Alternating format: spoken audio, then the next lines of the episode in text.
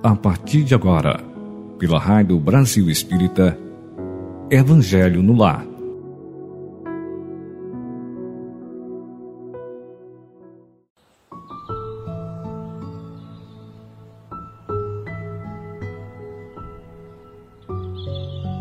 Bom dia, dia. Bom dia aos amigos ouvintes, assíduos e todos aqueles que pela primeira vez estão sintonizados no nosso programa Evangelho no Lar, realizado todas as sextas-feiras às 8h30. Gratidão à RBE, a nossa Rádio Brasil Espírita, que nos convida, que nos apoia a trabalharmos. Gratidão ao Alto Divino, à espiritualidade maior, que tanto nos ajuda, nos intui. Gratidão. Antes de realizarmos hoje o nosso Evangelho, é de suma importância que tenhamos toda essa informação sobre a realização do Evangelho no lar. É uma reunião em casa em torno das propostas de Jesus Cristo e da doutrina espírita. Consoladora, tão esclarecedora e que deve servir como excelente atrativo para as energias superiores da vida orar em família, estudar a doutrina espírita com os afetos, trocando ideias com naturalidade, reveste-se de imensa importância, pelo fato de, de se levar Jesus simbolicamente à intimidade do lar. É como estivéssemos ali convidando Jesus para estar conosco. Durante uns poucos minutos, ainda que seja uma vez por semana, vale a pena criar ensejo de reunir os componentes da família. No mundo em que já não se encontra tempo para reuni-la sequer, para fazer as refeições em conjunto ou para até conversar. E dessa maneira não se deve menosprezar esse exercício psíquico da oração, da reflexão nobre em redor da vida, na busca da melhor sintonia com o grande provedor, nessa hora complexa e turva pela qual passa a humanidade. Quem nos faz esta observação é Raul Teixeira, no seu livro Desafios da Vida Familiar. É uma excelente leitura. Então, gratidão aqui a Raul Teixeira estar sempre nos orientando quanto à realização do Evangelho no lar. Uma vez por semana é escolhida a data, a hora o melhor para todos, que seja conveniente esse horário, dia, para os irmãos dos, do mesmo teto, né? A família, a oficina do amor, que é resgatada nesta atual reencarnação. Então, assim, é bênção no lar o Espírito Joana de Ângeles diz que quando nós realizamos o Evangelho no lar, o culto pode ser o culto espírita, pode ser o católico ou evangélico protestante, a realização do Evangelho no lar, a iluminação não é somente no nosso canto, a nossa casa, o nosso espaço. A luminosidade transgride as paredes, beneficiando todo o quarteirão da residência nossa, residência física. E se nós residimos num apartamento, por exemplo, todo o edifício é iluminado. Basta aquela família que está realizando o Evangelho. Basta uma em todo o edifício. Ele é iluminadíssimo, beneficiada. E assim todos os moradores estão recebendo bênçãos. Então, observemos a dimensão da importância do Evangelho realizado no nosso lar.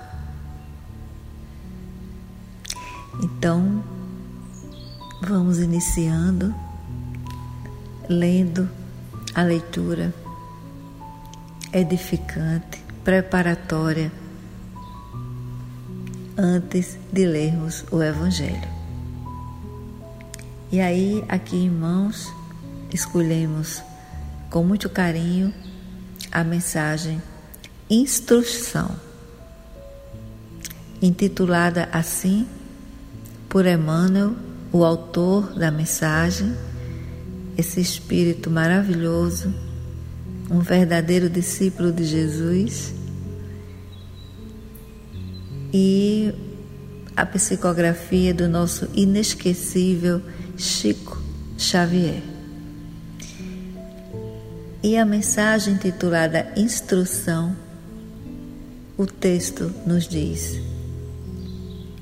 Já se disse que duas asas conduzirão o espírito humano à presença de Deus. Uma chama-se amor, a outra, sabedoria.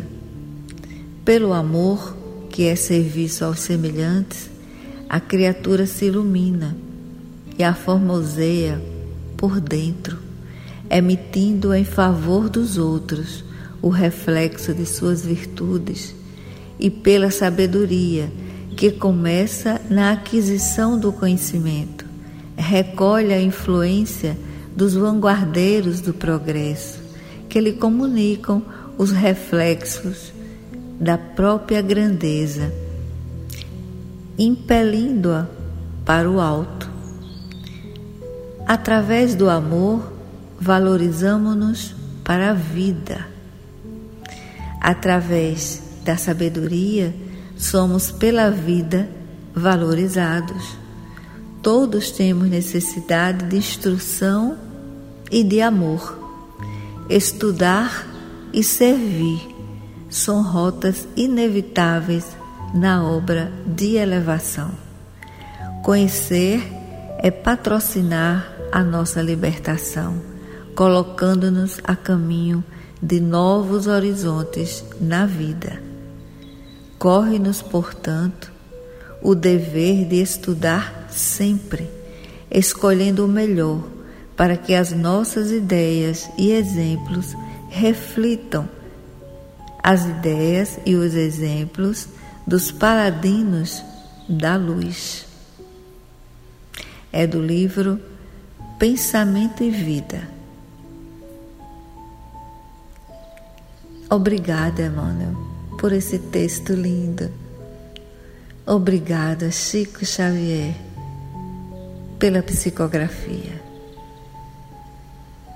Então, gente, deduzimos sim a importância do amor. O amor é encontra todas as motivações para o nosso progresso. Avançamos na libertação dos atavismos que por enquanto predominam na natureza humana. Sem amor, nós entorpecemos os nossos sentimentos, confundimos, equivocamos e a marcha da sensação para a emoção torna-se lenta, incompreensível e difícil.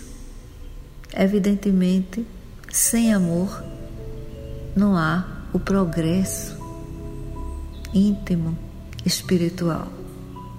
Em qualquer circunstância, o amor é sempre o grande, milagroso divisor de águas. Então, fiquemos sempre atentos à presença do amor.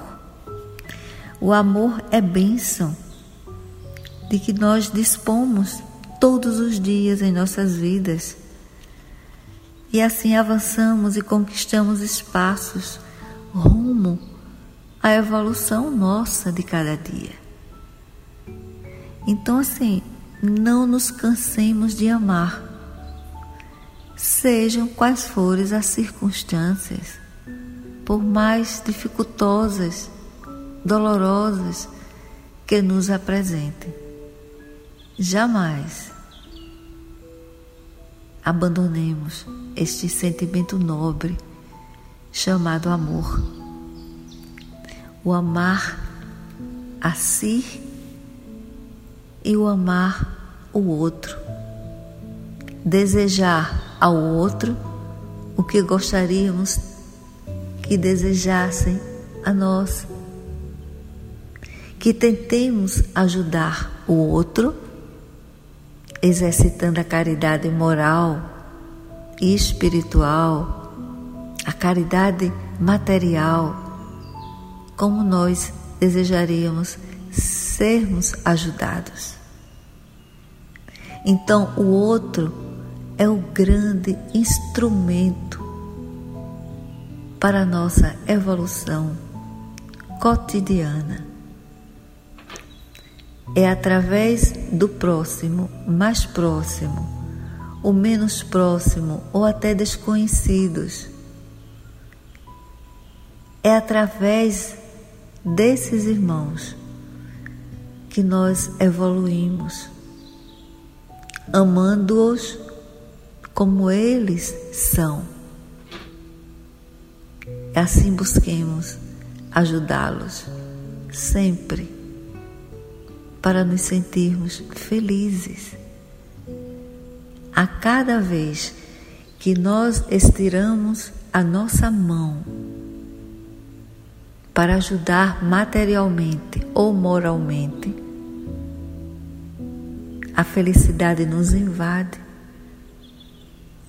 até que primeiro em nós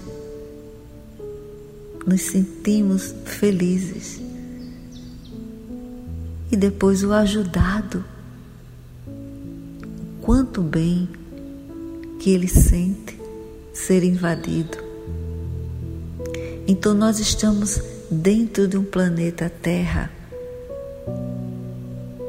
se estamos necessitados presencialmente numa oportunidade reencarnatória, é porque não é à toa que aqui estamos exercitando os desígnios que Deus nos oferece as oportunidades luminosas de trabalharmos.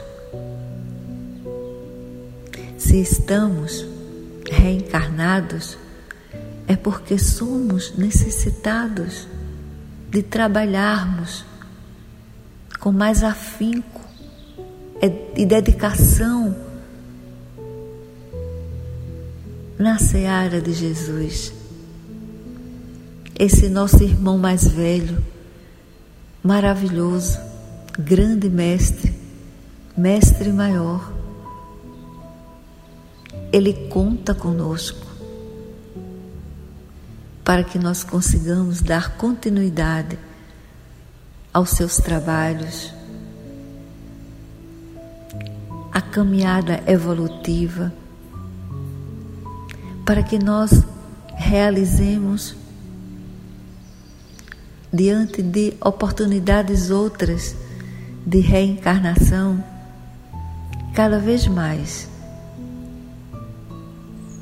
o laborioso, afinco de desenvolver as nossas tarefas cristãs em prol dos irmãos que nos rodeiam. Como acabamos de dizer, o mais próximo, o menos próximo e até os desconhecidos. E assim, quando conseguimos nos debruçarmos e nos sentirmos agricultores espirituais, arregaçando nossas mangas diante dessa imensa lavoura que Deus nos deixou de herança, chamada o próximo. Quando assim conseguimos trabalhar com tanto amor, nós estamos cada vez mais, em cada oportunidade reencarnatória, trabalhando a nossa angelitude, a nossa perfeição gradual. E um dia nós seremos, seremos esses anjos que estão sendo trabalhados por nós mesmos edificados. E assim chegaremos até a pretensão maior do nosso irmão Jesus, que cheguemos juntinho dele, que sejamos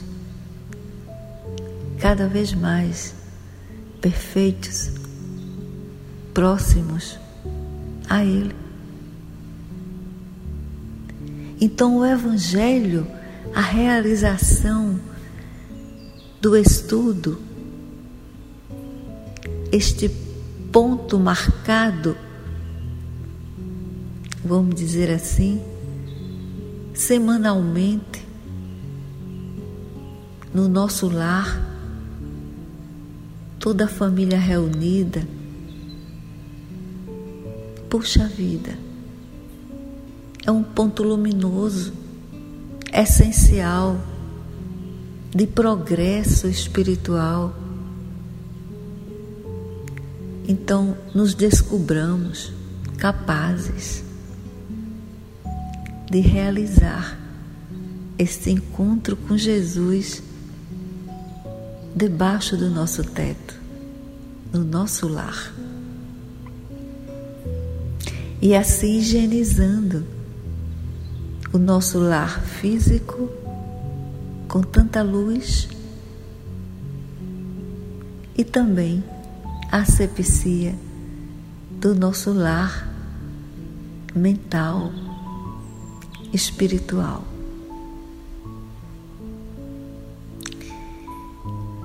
E aí, nesse momento, façamos a oração universal. A oração que Jesus nos deixou prontíssima e também completíssima. O Pai Nosso. Pai nosso que estás no céu, santificado seja o vosso nome. Venha a nós o vosso reino. Seja feita a vossa vontade assim na terra como no céu. O pão nosso de cada dia nos dai hoje. Perdoai-nos as nossas ofensas, assim como nós perdoamos a quem nos tem ofendido. E não nos deixeis cair em tentação, mas livrai-nos do mal. Assim seja. Amém. E abrindo aqui o Evangelho a esmo, que significa acidentalmente, abrindo. E estamos no capítulo 2. Meu reino não é deste mundo. No item 5, intitulado O Ponto de Vista a ideia clara e precisa que se faz da vida futura dá uma fé inabalável no futuro. E essa fé tem enormes consequências sobre a moralização dos homens, uma vez que muda completamente o ponto de vista sob o qual encaram a vida terrena. Para aquele que se coloca pelo pensamento na vida espiritual, que é infinita, a vida corporal não é mais do que uma passagem, uma curta permanência em um país ingrato. Os reveses e as amarguras da vida terrena não são mais do que incidentes que recebe com paciência, pois sabe que são de curta duração e devem ser seguidos por um estado mais feliz. A morte não tem mais nada de assustador. Não é mais a porta do nada, mas a da libertação, que abre para o exilado, que significa expulso de sua pátria, banido, desterrado. A entrada de uma morada de felicidade e de paz, sabendo que está num lugar temporário e não definitivo. Recebe as preocupações da vida com mais tolerância, resultando daí para ele uma calma de espírito que suaviza a amargura. Sem a certeza da vida futura, o homem concentra todos os seus pensamentos na vida terrena incerto quanto ao futuro, dedica tudo ao presente, não enxergando bens mais preciosos do que os da terra. Faz como a criança, que não vê outra coisa além de seus brinquedos. Eis porque tudo faz para conseguir os únicos bens que para ele têm valor. A perda do menor de seus bens é um doloroso desgosto um descontentamento, uma esperança frustrada, uma ambição não satisfeita, uma injustiça de que é vítima. A vaidade ou orgulho feridos constituem os tormentos que fazem de sua vida uma eterna angústia, entregando-se assim voluntariamente a uma verdadeira tortura todos os instantes. Sob o ponto de vista da vida terrena, no centro do qual o homem está colocado, tudo toma ao seu redor enormes proporções. O mal que o atinja, assim como o bem que toca aos outros, tudo adquire aos seus olhos uma grande importância, tal como para aquele que está no interior de uma cidade, tudo parece grande. Os homens que ocupam altos cargos e também os monumentos. Mas ao subir uma montanha, homens e coisas vão lhe parecer bem pequenos. Assim ocorre com aquele que encara a vida terrena do ponto de vista da vida futura. A humanidade, como as estrelas do firmamento, perde-se na imensidão. Percebe então que grandes e pequenos se confundem como formigas sobre um monte de terra, que proletários e soberanos são da mesma estatura e lamenta que essas criaturas frágeis e transitórias se preocupem tanto para conseguir um lugar que os eleve tão pouco, que por tão pouco tempo conservarão. Assim que a importância atribuída aos bens terrenos está sempre na razão inversa da fé na vida futura. Então, tá aí um ponto de vista inteligente, reflexivo, que nos convida a sermos atentos aos valores espirituais e que não nos detenhamos aos valores materiais com tanta, é, sabe, frieza de nem ao menos agradecer aos céus quando somos contemplados materialmente de alguma forma. Muitos de nós nem nos damos conta de agradecermos ao Alto Divino. Como não nos damos conta de que a riqueza maior é a riqueza espiritual através das nossas atitudes, das nossas disposições, na generosidade, nas nossas posturas, gestos voluntariados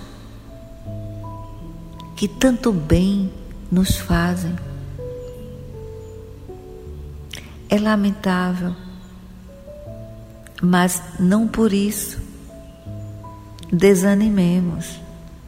Jamais o desânimo. Ânimo é vida. E quando acontece o desânimo, some toda a energia vital. Então vamos sempre nos vigiarmos diante da vida, do ânimo, sempre.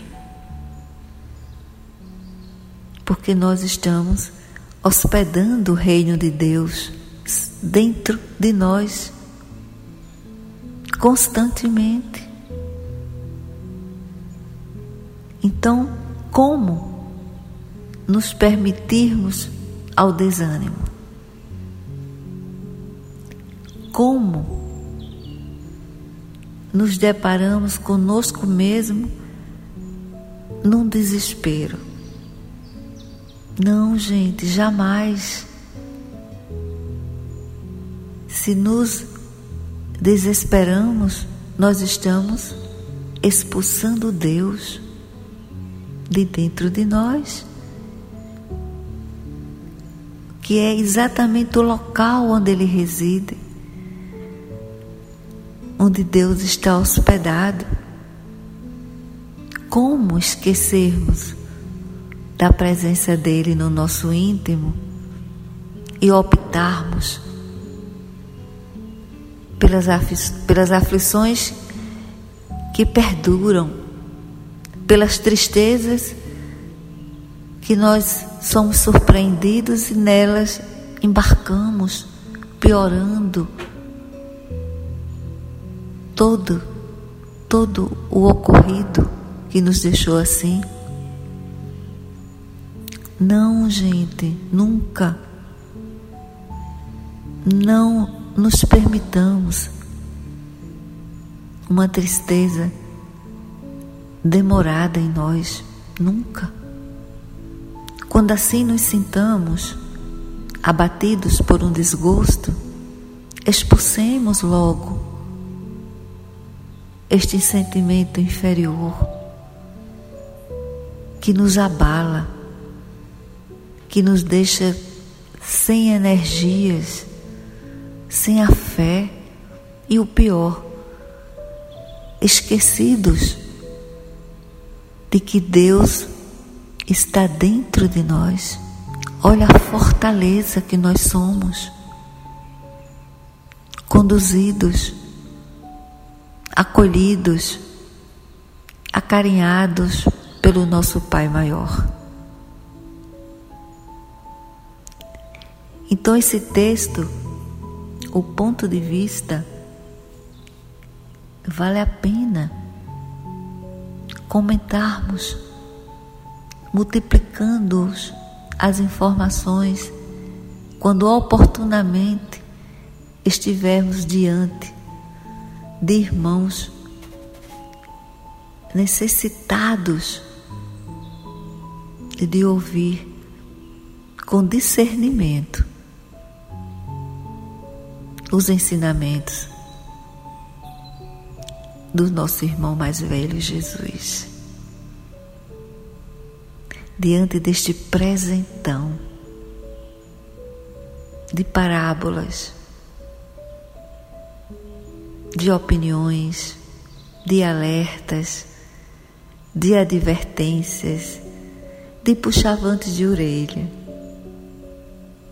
que o Evangelho nos proporciona, nos presenteia. Gratidão, Senhor. Muita gratidão. Quanto aprendizado. E aí vamos sempre lembrando do nosso BIP espiritual, que ele fique sempre coladinho a nós, igualmente ao nosso aparelho de celular, que não conseguimos mais desgrudá-lo. Então não desgrudemos também do nosso BIP espiritual, que é a benevolência, a indulgência e o perdão às ofensas. Que este BIP seja a bússola, esta orientação foi nos presenteada pela confrade, amiga, doutora Delza Gitaí. Olha que coisa mais linda, que dedução iluminada sobre o BIP, a importância de termos coladinho a nós. Sermos benevolentes, sermos bons, 24 horas não é difícil. Não sejamos dificultosos diante da prática do bem. Sejamos sim corajosos a sermos plantonistas do bem. Sermos indulgentes é um ato de amor que se expande, a caridade que se realiza através da indulgência de lidar com a imperfeição do outro, as dificuldades do outro, e muitas vezes nem nos damos conta das nossas dificuldades. E nem somos gratos àqueles que são indulgentes conosco. Então, olha que beleza. É aí que vem repentinamente, mas com todo um cumprimento lógico do que estamos conversando desejemos ao outro o que gostaríamos que nos fizéssemos. Olha que maravilha! O pedido de Jesus está no amar o próximo como a nós mesmos. Então, mede-se a conquista moral de um homem pelo grau exatamente do exercício da indulgência. Sabe, este fator generoso em sermos indulgentes é exatamente possuir, possuir uma relação com o outro do quanto somos capazes de ajudá-los nos erros, nas imperfeições que muitas vezes já cometemos. Então a gente percebe o quanto estamos entrelaçados nessa família universal que nos pede o amor universal. Continuando com o BIP, nós temos o perdão às ofensas. Perdoemos, gente. Os primeiros, quando a atitude é do perdão, os primeiros perdoados somos nós mesmos. Perdoar é o desabrochar divino em nós. Esta frase, esta afirmativa, é do Dr. Alberto Almeida, grande confrade, expositor espírita, um homeopata maravilhoso. O perdão às ofensas, quando exercitamos, é uma riqueza inagualável. Então, está aí o nosso BIP espiritual. Tenhamos ele coladinho conosco, junto ao nosso celular. e aí vamos dando continuidade às nossas deduções. Né? Aquele, por exemplo, aquele irmão que concentra seus pensamentos na vida terrena é como um homem pobre que perde tudo que possui e se desespera ao passo que aquele que crê na vida futura é semelhante a um homem rico que perde uma pequena soma sem se perturbar. Sabe? Pensemos assim. É uma forma de nos vigiarmos. Interessante nos descobrirmos é, que o sorriso, por exemplo, é terapêutico. Ele gera simpatia, afasta invernos escuros, sim, e nos permite o brilho do sol, da esperança, para nós mesmo e para tantos que atravessam os nossos caminhos. Então mantenhamos esse sol dentro de nós. Sejamos energia salutar para o outro também. Então mantenhamos a calma, a serenidade em qualquer situação. Serenidade, gente, é a arma espiritual que Deus nos presenteou. E ela está inclusa, entre outras ferramentas espirituais, na prateleira do nosso íntimo, ali arrumadinhas. A simplicidade, a benevolência, a indulgência, o perdão às ofensas, a paz, a resignação, tantas ferramentas outras arrumadinhas dentro de nós. E muitas vezes atravessamos uma oportunidade reencarnatória e não manuseamos essas ferramentas presenteadas pelo nosso Pai maior, nosso Deus, quando nós nascemos, quando nós reencarnamos. Fiquemos atentos a essas nossas riquezas íntimas, espirituais, guardadas nessas, nessa prateleira, com essas ferramentas todas juntas. Então a serenidade, voltando a falar nela, ela está aí, dentro de cada um de nós, na nossa prateleira espiritual.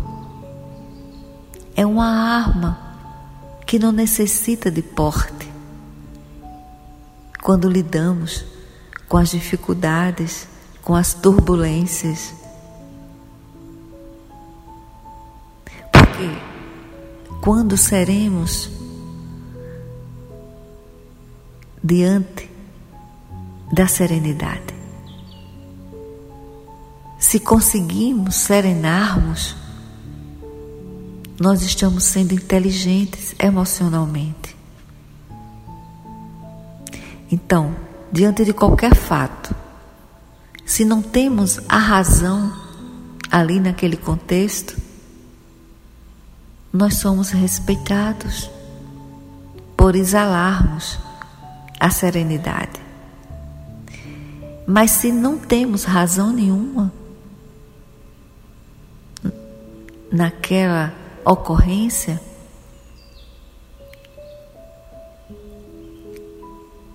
que estamos sendo respeitados, lembremos que se razão tivermos, pense na conceituação que nós vamos estar diante do outro, sem vaidade. A nossa conceituação cresce com a serenidade. E aí nós vamos sempre ficar atentos, silenciando diante das críticas, as atitudes infelizes do outro. Somos nós, vamos dizer, mendigos do entendimento alheio ante os nossos equívocos próprios, nossos equívocos repetidos. Aprendamos a deixar fluir a compaixão quando a dor espelhar-se na alma do outro, do próximo. E sempre lembremos que pequenos gestos de bondade por dia alicerçam as grandes atitudes do amanhã. Sabe? sedimentando aos nobres e elevados sentimentos. Ah, gente, busquemos uma visão otimista sobre as pessoas. Enxerguemos o lado bom que todos nós, todos nós possuímos. Sejamos bombeiros de Deus. É comum estarmos numa roda e encontrarmos falação, críticas a uma determinada pessoa. E nós, como cristãos e esforçosos na ação evolutiva, sejamos bombeiro de Deus. Brandemos esses comentários, lembrando-os no grupo de que aquela pessoa também tem qualidades, que aquela pessoa também realizou positivamente, oportunamente, situações inesquecíveis. apaguemos, como bombeiros de Deus, o fogo da discórdia.